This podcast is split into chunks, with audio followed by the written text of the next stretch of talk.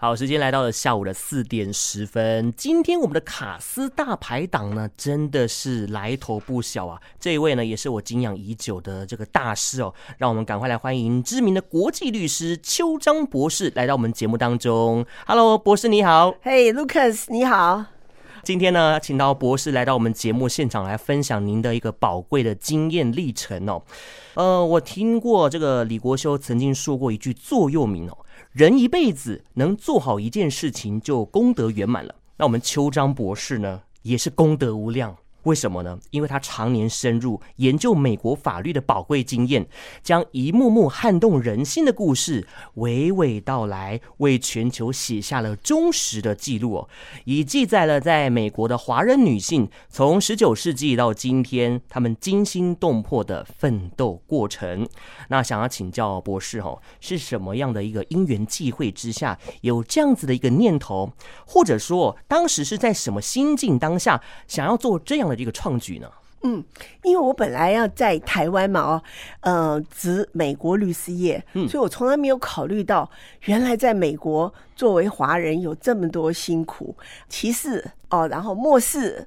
反正就是一大堆啦啊，嗯、所以你做华人在美国要混得很好，真的不简单。嗯、那除了数学要好，其他各方面都要好。那我就发现，在这么多美国华人里边，女性是最值得敬仰的。嗯哼，因为你想想看，做一个女的，她小时候。说不定父母觉得说，我们家里没有多少钱，让你哥哥或弟弟去上学，你就打工去就好了。然后呢，长大以后嫁人了，马上就要找工作来贴补家用，对不对？然后还要照顾小孩，然后还要煮饭。真的很衰，OK？我是觉得做男人会比较好，就是因为他可以娶个太太，他就可以安享晚年。对对对对对，所以我就发现很多官司啊，嗯，其实除非女人一直打下去，男人恐怕是不会打的。嗯、在华人世界最有名的官司是一九七二年陈果仁。官司，他就是走在路上，他参加他的作为新郎的酒会，那结果被两个白人认为他就是日本人。嗯、那时候日本人刚在底特律开汽车工厂，所以这两个白人就失业了，嗯、所以他们恨死日本人。一看这个小小的男的肯定就是日本人，就跟随他出去酒吧，用棒球棍把他打死了啊。打死了怎么办呢？然后法官他们也都没有说要继续追，嗯，是陈果仁的妈妈，而且那个妈妈还是领养他的妈妈哦，就毅然决然出来打官司，一直打打打。你晓得打官司哦，除了花钱以外，还会让你心情很郁闷，嗯哼。那所以他妈后来得了癌症哦，那可是那时候他已经打赢了哦，那法官就判要赔陈果仁两百万美金。嗯那那两个失业工人当然不可能付啊，所以到今天一毛都没付，他没有钱嘛。哦，那然后后来他妈妈就回香港去了，就抑郁一终。嗯、所以呢，我个人是觉得，如果没有他妈妈，就没有这个。那美国有一个黑命贵的案件，你知道吧？一个黑人被白人警察压喉压死了。嗯，有。那就是一个小女孩在旁边，十七岁的女孩拿着那个 iPhone 给她拍下来，传到全世界，就有黑命贵的运动。所以女性是很了不起的，她们心细、韧性强、坚定。所以我就觉得，我如果要写故事，我要写女性的故事。第一个，我是女性，我只要看任何女性一眼，她是。搞什么什么心眼我都知道，是女性的专家啦。可是男性也是男性的专家，对吧？你看得懂男的，我看得懂女的，两性专家。是的，啊，那我只有单性。后来呢，我就开始写，一写就写不完，就发现啊，这么多伟大的女性，塑造一个更好的。华人世界，嗯哼嗯，这就是我写的原因。OK，所以呢，邱博士哦，毕生为了公益不遗余力哦。您最脍炙人口的这个事迹，就是代表两百五十个台湾家庭哦，作为他们的公益律师嘛。也因为您的努力哦，美国华人女性成就了他们的这个历史地位哦，真的是我们万众的偶像啊！哎呦，真的真的真的，很多听众朋友问讲苏基亚都听过您如雷贯耳的大名啊。听众朋友应该知道，Herstory 跟 Herstory Two 哦，其实就是邱博士努力之下的一个辉煌成果。那在其中呢，策划论述展出了华人女性从公元一八五二年以来在美国争取平权的历史嘛。嗯，对，嗯，因为第一个案子，中国人华人女性第一个在最高法院，美国最高法院的案子，嗯是二十二个华人女性从广东到旧金山，嗯，那那个检察官一看就是说，哎，你们都是妓女吗？因为你们那么年轻，二十二岁，你来干嘛？哦，然后你们都穿成这样，一定是妓女。嗯，然后呢，他们就花钱找律师打官司，最后最高法院说。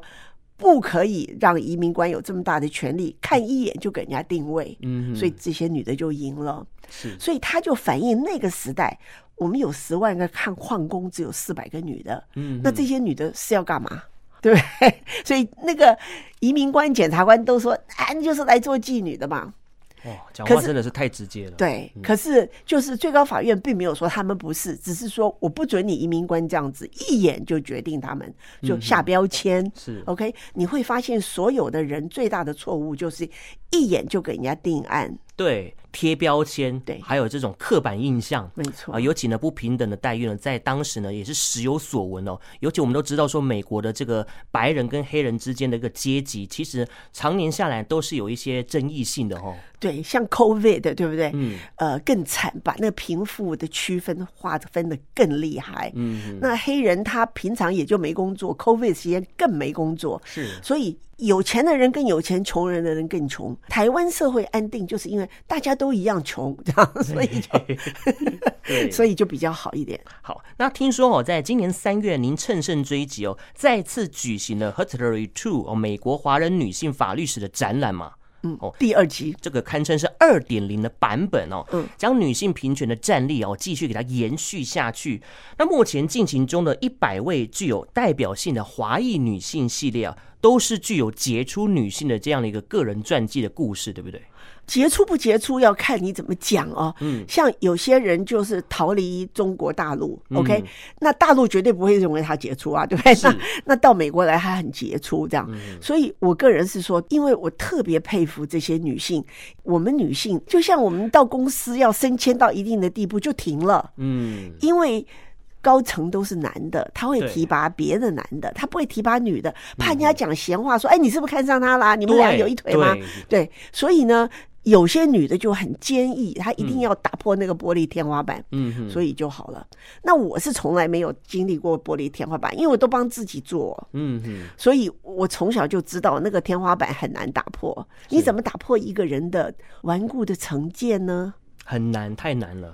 有的时候这个是观念的问题，根深蒂固，一时之间还没有办法摆脱了一些刻板的印象，对不对？对，没错。嗯，那这一次哦，是不是可以大致为大家来稍微介绍一下呃这几位人物呢？对，这我我现在。一直写的哦，你看，比如大家都知道吕秀莲嘛，哦，嗯，那吕秀莲她有她自己的不为人所知的一面哦，是，就像说她喜欢什么，她不喜欢什么啊，她也讲了，嗯，呃，这是吕秀莲。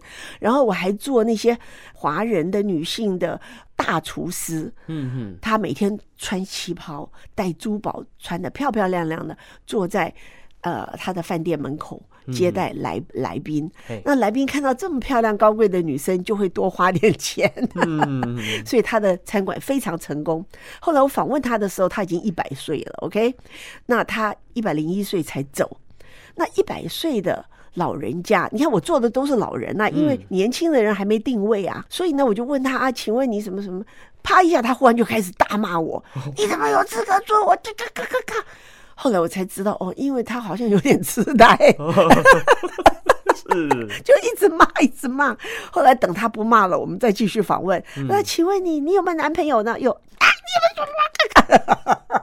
情绪太激动了，对，所以就蛮好玩的啦，蛮好玩的。你想想看，你可以跟这么多杰出的女性，不管是啊，她骂你还是捧你，都很棒，都很过瘾。嗯嗯，好，所以呢，这个华人女性在美国打官司的经验，您最有印象的是哪一个呢？嗯，我印象最深刻的案子是我代表一对夫妇啊，那他们要申请绿卡。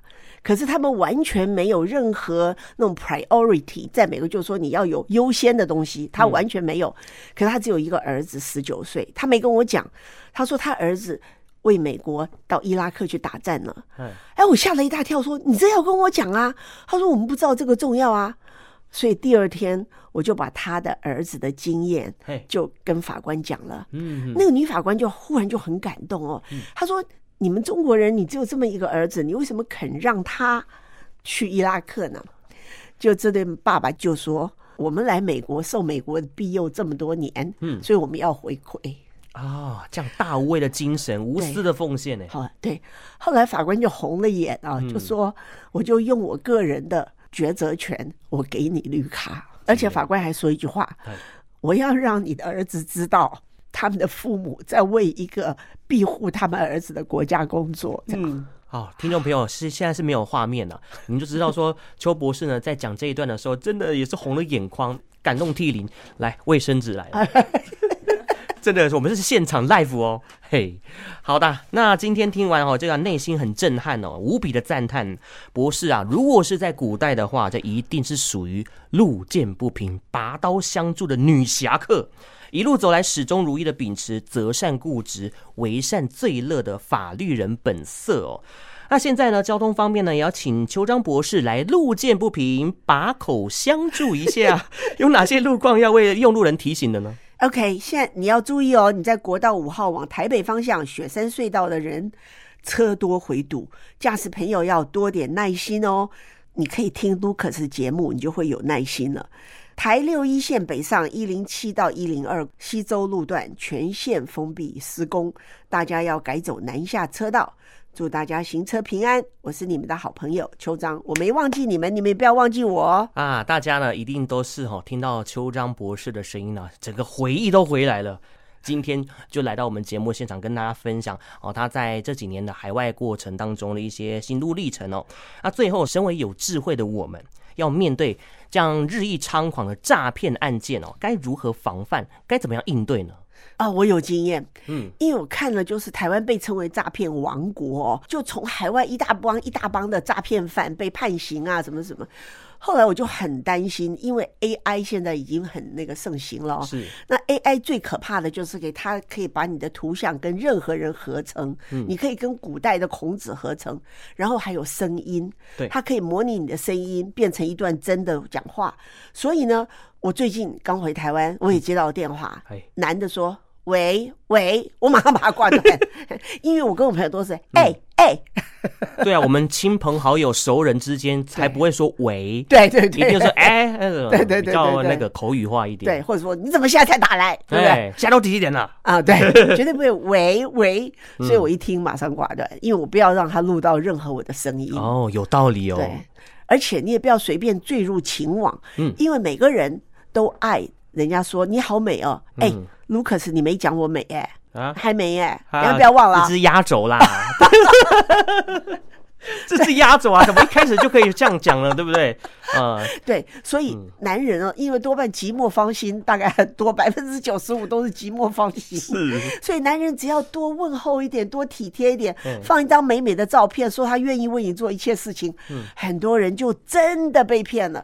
哦，所以你只要四十岁以上，对不起，那不是我们要玩的。嗯、OK，什么岁玩什么鸟。OK，而且还有六十岁以后还有人爱你。哦，要认清事实。死了，对，对不起，我就要戳破你哦，你不会有人爱你的啦，算的啦，一语中的，真的，对对对，你应该去练个法律系还快一点，千万不要跟人家爱爱不扣零的代志啦。OK，那所以呢，我觉得防止诈骗就是第一个，不要心存幻想，真的。第二个，他如果没有在你的那个电话本里面，不要回答，嗯，浪费时间。没错，像我自己也可以分享我的经验，就是我们常常在做节目的时候，就会有那种莫名其妙的来电号码。我这个时候呢，就秉持着广播人一心多用的这个精神，我马上去 Google，结果呢，也有其他的受害者跟我遇到同样的这个电话号码。对，他们都雇佣那种声音最甜美的小姐，嗯、你声音不甜美，他们绝对不会雇你。是的，就是说，喂，就是声音用的很嗲，有没有？对对对，嗯，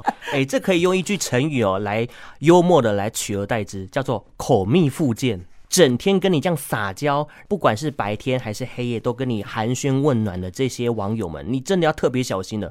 这个只有在梦里才会发生，现实中的不会有。对，所以，我们今天呢，就从来从实物层面，尤其是邱彰律师的这样一个专业性哦，来告诉大家要怎么样去明辨是非，去判断说眼前这个到底是真是假，是虚是实。对，如果是真的，他会再打来；如果是假的。真的假不了，假的真不了。对，没错。好，今天呢非常开心哈，邀请到的是我们的国际的知名律师邱章博士来到我们节目现场啊，为他分享了一些个人的点点滴滴。谢谢，谢谢 Lucas 啊，这个谢谢大家。最有智慧、美丽的邱章博士，下次一定要再来我们卡斯大排档，一定为您排满档。哎呦，你终于讲我美丽了，这个是压轴啊，真的。哎，但是我觉得不是诈骗喽。好了，我们下次再会喽。OK，拜拜拜。